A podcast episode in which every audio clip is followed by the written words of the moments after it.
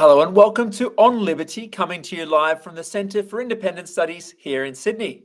I'm Glenn Fahey, your host for today's episode, filling in for our regular host, Salvatore Babones. Joining me on today's episode is Jack McGuire. He's the Managing Director of the Red Union Group, largely representing teachers and nurses. Jack, welcome to the CIS. Thanks for having me, Glenn. So, to walk, walk us through what's what's the Red Union Group? What who are you representing and why? So the Red Union uh, Group is a service provider that provides services to a number of uh, independent unions. Um, the first of the independent unions sprung up about 10 years ago for nurses in Queensland um, off the back of, uh, I guess, an unhappiness with the uh, Bligh payroll bungle um, which we're still servicing people um, off the back of that, and that was you know over a decade ago. Um, and those nurses being uneasy with the Queensland Nurses Union being affiliated with the Labor Party at the time, and um, so uh, I guess Graham uh, helped those nurses set up a an alternative independent union um, at half the price um, and with, with, a prohibition on providing any financial or in-kind support to political parties um, uh, which then went for many years um, successfully. Uh, we then had a group of teachers approach us. Um, and I guess because our service provision to these unions was centralized, it reduces the barrier to entry for setting up a new union. So now we've got a, a doctors' union, a police union, a drivers' union, an independent workers' union, um, and the list goes on. So, in what ways is uh, is that network different to the the traditional offerings available to, to members? So we uh, obviously have no ties to political parties, uh, constitutionally prohibited from having ties to political parties. Um, the other unions very often are affiliated um, to a political party. Um, there is uh, also, um, you know, the other unions are twice twice the price, bloated staff. Um, uh, they are registered organisations. They do get a um, a slight legislative advantage over our independent unions, um, although I say we try harder, so we certainly more than make up for that. Um, but ultimately, it goes back to um, the Gough Whitlam um, International Labour Organisation conventions that they brought in, and there's sort of a three-tiered approach to unionism in Australia. The sort of trade union, which is very, very broad, um, uh, and covers everyone as per the ILO provisions, and there's sort of an industrial association, um, which then carries with it a little bit of regulation and a little bit of standard you meet. Also, you know, punishes executive for taking unlawful industrial action, uh, etc. And then you've got a registered organisation, which again is um, above and beyond that, which allows you to sort of, I guess, transgress property rights, have a right of entry, um, automatic seat at the bargaining table, so you can sit and negotiate wages without ever having to talk to a member. Whereas if we want to negotiate on wages, we have to be appointed individually. Um, en masse by you know thousands of members. So at least we have to have a conversation with them, which I guess then philosophically then the main difference I suppose is um, with a registered organisation, one of these traditional unions, they are very very focused on the collective, and if your view is not in line with the collective, you're silenced. Um, whereas I guess with our um, unions, we believe in you know have a more of a slant towards individualism, but on a you know on a, on a mass collective basis, if that makes sense. Well, I suppose it's a it's a it's an intriguing kind of idea, isn't it? You know, so it, it, it's almost suggesting it's more kind of bottom up collective. You know, sort of a collection of individuals rather than a collective that all individuals need to kind of align to. That's arbitrarily set. Yeah, absolutely. I mean, we, um, for instance, when it comes to bargaining, and you have a log of claims, and you put that to an employer um, you know, we will put everyone's view forward because uh, even if they are slightly conflicting or different, um, but we say, you know, how many members feel this way, and ultimately you need 50% plus one of the workforce to get a, an agreement up. So, um, yeah, all about the individual. We got in, in trouble with the media um, over the mandates because we said that you know uh, someone pays us money as service dues, etc. We'll you know look after them, and for that we were called anti-vaxxers, um, even though we were helping those um, wanted to get vaccinated, get vaccinated earlier, etc. We're playing again both sides based on what the individual wanted, but um, you know because our we didn't have a collective view that was you know one particular thing, and that meant that we were you know evil. So what other sorts of issues? So if you talk about you know that if the if the the very large registered organisations have got a series of limitations or are unresponsive to the needs of members, whether it's teachers, nurses, what are the sorts of things that they're failing to represent members on? Well, I guess ultimately it's it's more of a concern with public sector unions, um, and we have found that over the course of our, geez, ten years of operating, um, there certainly seems to be um, a reluctance from registered organisations from uh, being too aggressive or loud or highlighting issues um, when their you know particular persuasion uh, is in uh, government and sitting in the ministerial seats. So uh, whereas you know we don't pull a punch um, regardless of who's in there, but we've often found that you know at a state level in particular, there's been long periods of Labor governments, and uh, you know there's plenty of issues just by having I guess a long period of a any government. Um, you know there seems to be rot that sets in, and there needs to be um, you know sunlight shone on those because you know the media do have a um, a role to play in trying to disinfect some of these things and um, you know, the only way you get a politician to act is to hit them over the head with votes. As far as the, you mentioned the, the uh, private sector representation, is there a sense that in the current environment that there's too much of an antagonism at times between the role, the the the, the position that some, that unions in the, the private sector take, and particularly small business. Yeah, good point, Glenn. Um, we uh, have, you know, no um, great qualms with bosses generally. I know there's a lot of unions that saber rattle against bosses, but you know, ultimately, I think um, in a private uh, enterprise, um, employees and employers want a harmonious workplace. Um, you know, bosses don't want to antagonize and have um, a battle every day they go to work with their staff generally. Of course, there are the outliers, but uh, generally they want a harmonious workplace, everyone pulling in the same direction so that the organization's growing. A growing organization means there's more room for wage growth, etc. Um, uh, we have found, uh, again, you know, when, work, when we stepped into the place that uh, there had been lingering issues that would be used to, you know, by registered organizations and these monopoly, former monopoly unions um, to sort of, again, there'd be maybe an issue, a, a minor issue with the boss, um, they'd point at that um, and then they would not really take any steps to fix it, but they would use that as a membership drive and say, oh, look how bad this issue is.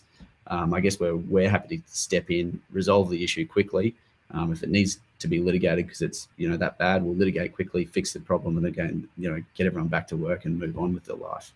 And it sort of taps into that some perhaps some unions are in kind of a, a mindset that's from well into the past, uh, that industrial dispute model that was very kind of antagonistic. That you know, you know, I suppose characterized by kind of wharfy disputes. You know, that that kind of um, that that kind yeah, of really antagonistic environment that mm. probably doesn't really reflect many workplaces today. No, absolutely. Yeah, I, I don't think there is an us versus them uh, mentality in the workplace in Australia. Uh, and as I said, um, employers want employees to be pulling in the same direction because ultimately, if businesses grow and become more productive, and usually you need to have happy staff for them to become more productive, um, then there's more room for you know the employer to make money, the business to make money, to invest, to expand, to you know have a um, again more money for wage growth for the employees that are currently there. Well, perhaps an area where it's maybe less antagonistic, maybe it, it, possibly too comfortable, might be the the relationship between some of the very large unions and some very large employers. In what ways does that interrupt the needs of workers? Oh, we've certainly seen that. Um, even if you have a look at the, um, it was all played out in the uh, Fair Work Commission, the Coles SDA agreement that they had, where um, you know penalty rates were essentially flattened in return for a pseudo closed shop. You know, wasn't mandatory to be in the union, but the union had sort of unprecedented access to employees and um, I remember I was working the deli um, back in grade nine or ten, and you know the the weight was certainly put on you uh, at Coles. You had to join the SDA, even though I think I was on nine dollars an hour, and the union membership was five or six dollars. So it's, um, you're not getting many hours, quite a big portion. But um, so yeah, absolutely, there is you know, and and we have concerns too um, that that similar arrangement may be on the cards again. um, where you can have big employers, um, say like you know Jennifer Westacott um, representing big employers and um, some of those uh, registered organisations in the private sector getting together around a table, um, cooking up a deal that then pays workers less A and B gives them a competitive labour advantage over small mum and dad businesses um, who generally treat their workers better anyway. So you know it's sort of worst of all worlds from our point of view. And is that the is that the impression out of the Jobs and Skills Summit that, that took place recently that that there's a I mean kind of a comfortable relationship re- reached between the big employers and big unions? Oh, absolutely. I mean, we saw this uh, first play out uh, with the IR omnibus bill that Christian Porter was trying to push, um, and then failed. Thankfully, um, part of that bill was also going to try and lock us out. Um, so uh, again, that was a, a um, put forward by the ACTU um, to try and target the Retail and Fast Food Workers Union in Victoria because you know they're lawless and crazy and out of control and need to be stopped. Um, but I guess the real target was probably us because I think we're some, some orders, orders of magnitude bigger than them. Um, but those very same principles um, are now almost exactly uh, what was going to be put in the IR omnibus bill, which again was big business uh, representatives sitting around a table with big unions cooking up deals um, almost everything that was in that um, proposed in the IR omnibus bill is going to be put forward in um, legislation post this jobs and skills summit, which again was big businesses sitting around a table with big unions. Um, I even wrote an email saying I'm more than happy to attend. Mm-hmm. Um, they said it was invite only. I wasn't. I wasn't welcome, which uh, isn't nice. But you know, we represent 17,000 members, and and you know they have industrial interests that would want to be heard as well. But obviously, we don't get a we don't get uh, the same say as um, those with a cozy relationship with the government. Well, sadly, I didn't get an invite either. But probably more significantly, I can one of the probably biggest em, uh, emissions from from that was the Productivity Commission. And you think about, you know, at the heart of many industrial decisions and, and determinations is the productivity dividend and, and, and that question. So, a very puzzling decision that one. So, you've touched upon this this issue of anti-competitiveness when it comes to the union sector and the opportunities for members to seek representation. In what ways do we have a monop- almost monopoly system? So, as I was sort of saying before, the there are registered organisations and the uh, legislative provisions in order to register register uh, outline those monopoly provisions. So um, you have to take you know eight or nine steps, and the tenth step uh, is that if you can already conveniently belong to a registered organization, then you can't register your own organization. Um, so spells out the monopoly. Um, it's interesting we've seen in Queensland though, but but, but uh, sorry, in order to get around that, um, uh, we had a barrister that we used to brief that um, was in cabinet for the Labor uh, government when they brought it with Julia Gillard when they brought in the um, Fair Work Act, and uh, having those um, uh, restrictions, one union only, um, contravenes the ILO. Um, the ILO, I think Article 2, freedom of association, workers and employers without distinction whatsoever shall have the right to establish uh, and to join organizations of their own choosing without previous authorization. Uh, and then it goes on to say that, you know, you, you really can't regulate what a trade union is. So they had sort of a separate act where you did regulate what a trade union is, but gave them extra it was sort of an opt-in process. If you'd like these, you get extra treats, but we will regulate you. Um, whereas, um, you know, in Australia, then we had industrial associations, trade unions, etc., which could operate separately. But um, what we have found, because um, I mean, if you just think about the numbers, I mean, we've got about 17,000 members times by 440 odd, I think, is how many, um, how much we charge a year on average. Uh, you know, we're turning over something like, you know, six and a half million dollars a year that's double that for the other for the registered organisations. It's thirteen million dollars per annum that they're losing. Um, they're really not happy with us existing and competing against them. Um, and now they've marshalled the state um, uh, Palaszczuk government to move against us and change the laws uh, to try and outlaw, well, to try and make it a lot more difficult to do what we do for nurses and teachers in Queensland. So that's a sort of puzzling development, isn't it? That a Queensland Labor government appears to be acting to restrict the activities and association of workers into a trade union. They, How they, get to that point? they they acknowledge uh, that it restricts their rights, their human rights. They brought in the Human Rights Act in 2019, which um, uh, Queenslanders now have a human right to form and join uh, trade unions.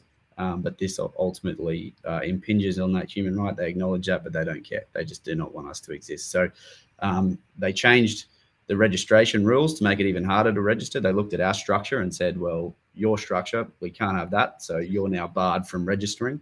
Um, and then uh, further, there's going to be, you know, the ability for ancillary orders to, you know, prevent us from representing people in the QRC, arranging an agent for people to represent people in the QRC, removing historic protections for industrial associations, that sort of tier two union I was talking about, um, which has been around since the Gough days. So seriously, it, it's a it's a government uh, without precedent in terms of trashing work workers' rights and workplace rights. Um, and I guess you know the only way that I can reconcile it is if you follow the money. Um, and you know you've got certain um, people in government. Even I think Grace Grace was uh, employed by the Queensland Nurses Union during her years out of government. Um, you've got you know a member of parliament who is still a member of the Queensland Nurses Union. Um, so there's there's a there's sort of a, a lot of obviously Labor members who are members of these registered organisations. So just seems a little bit like there's a well a little bit a lot bit like there's a massive conflict of interest i would say um, in having these union members in parliament uh, trying to outlaw as best they can independent unions to try and force those members back into you know i guess labor aligned unions who then prop up election campaigns and help help them you know rinse and repeat.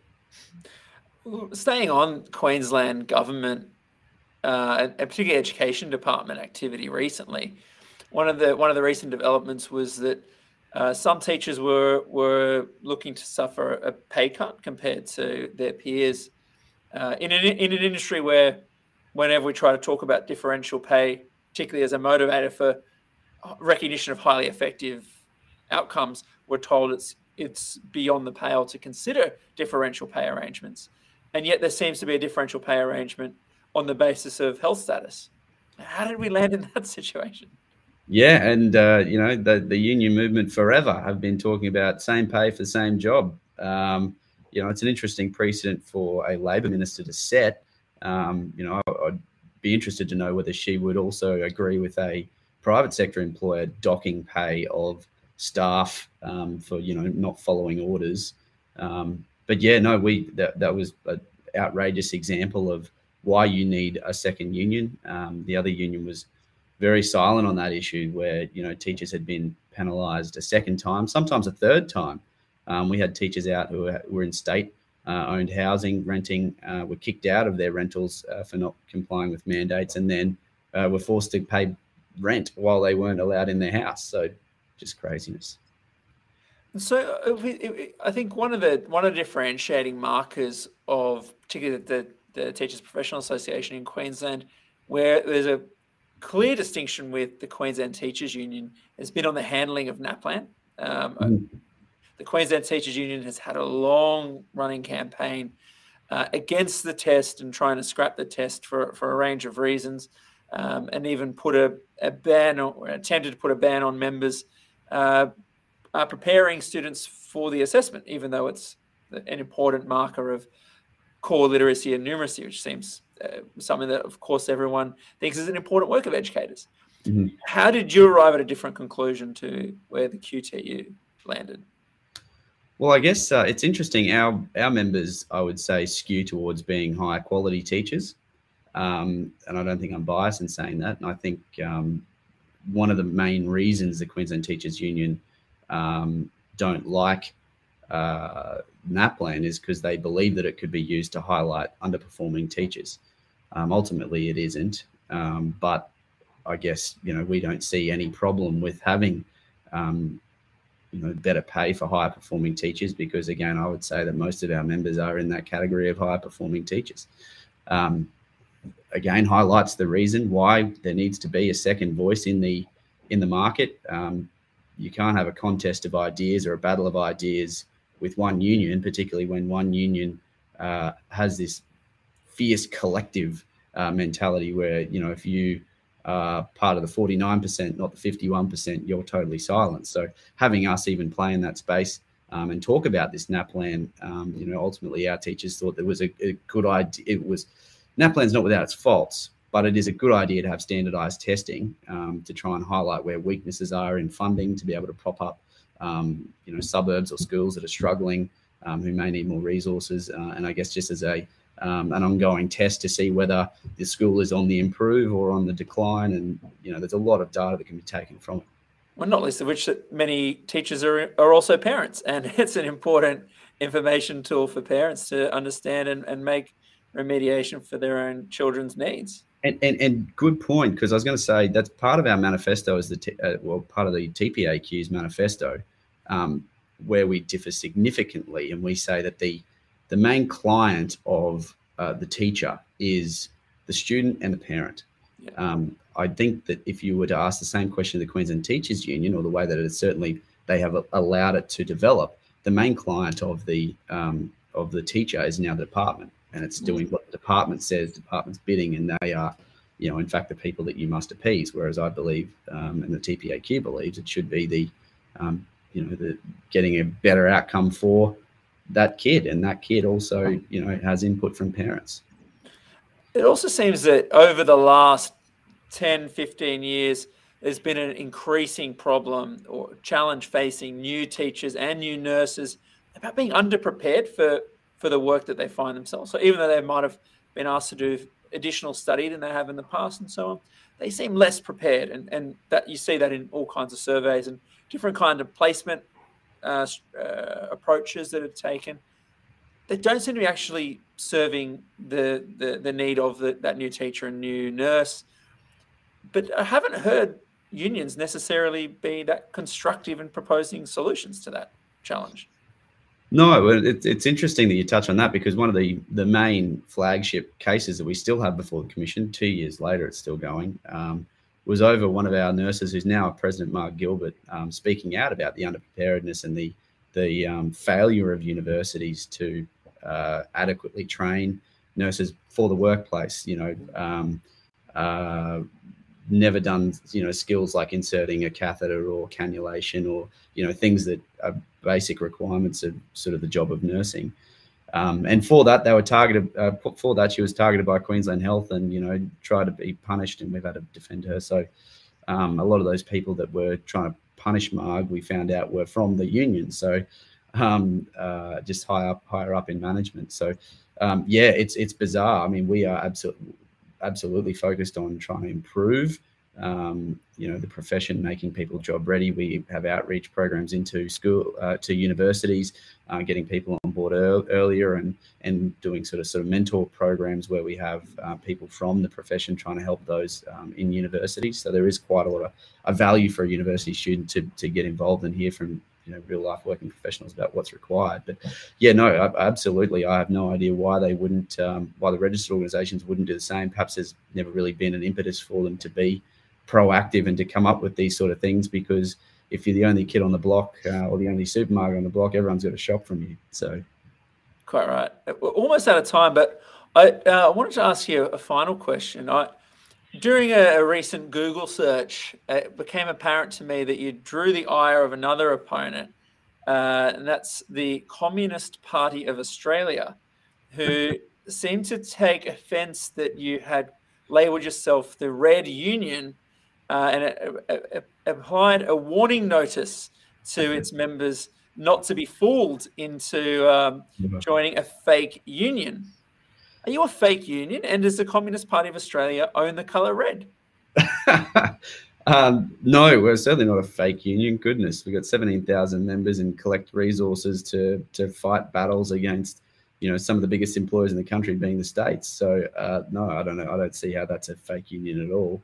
Um, particularly when we spend so much money on um, defending members' interests. But yeah, color red. Gosh, um, I, some sometimes I wish we didn't choose the color red because we often get people uh, confusing us for the Communist Party, and we certainly don't hold ourselves out to be the Communist Party, and would uh, you know be uh, seriously worried if people thought that we were communists because it couldn't be further from the truth. Um, ultimately, the the story is a lot more banal. It's just um, you know the NPAQ when it started out um, chose a color red for its logo, and the TPAQ followed suit, and you know all of a sudden, I guess. Um, now Colgate, uh, Coca Cola, and the Red Unions are all communists. Uh, the the the uh, the conspiracy is bigger than they thought. In fact, uh, Jack, thanks for being part of On Liberty. Pleasure having you. No, thanks, Glenn. Appreciate it. And that was episode 99 of On Liberty. Join us again in a fortnight's time for episode 100, where my colleague Tom Switzer interviews our regular host, Salvatore Babones. Hope to see you again then.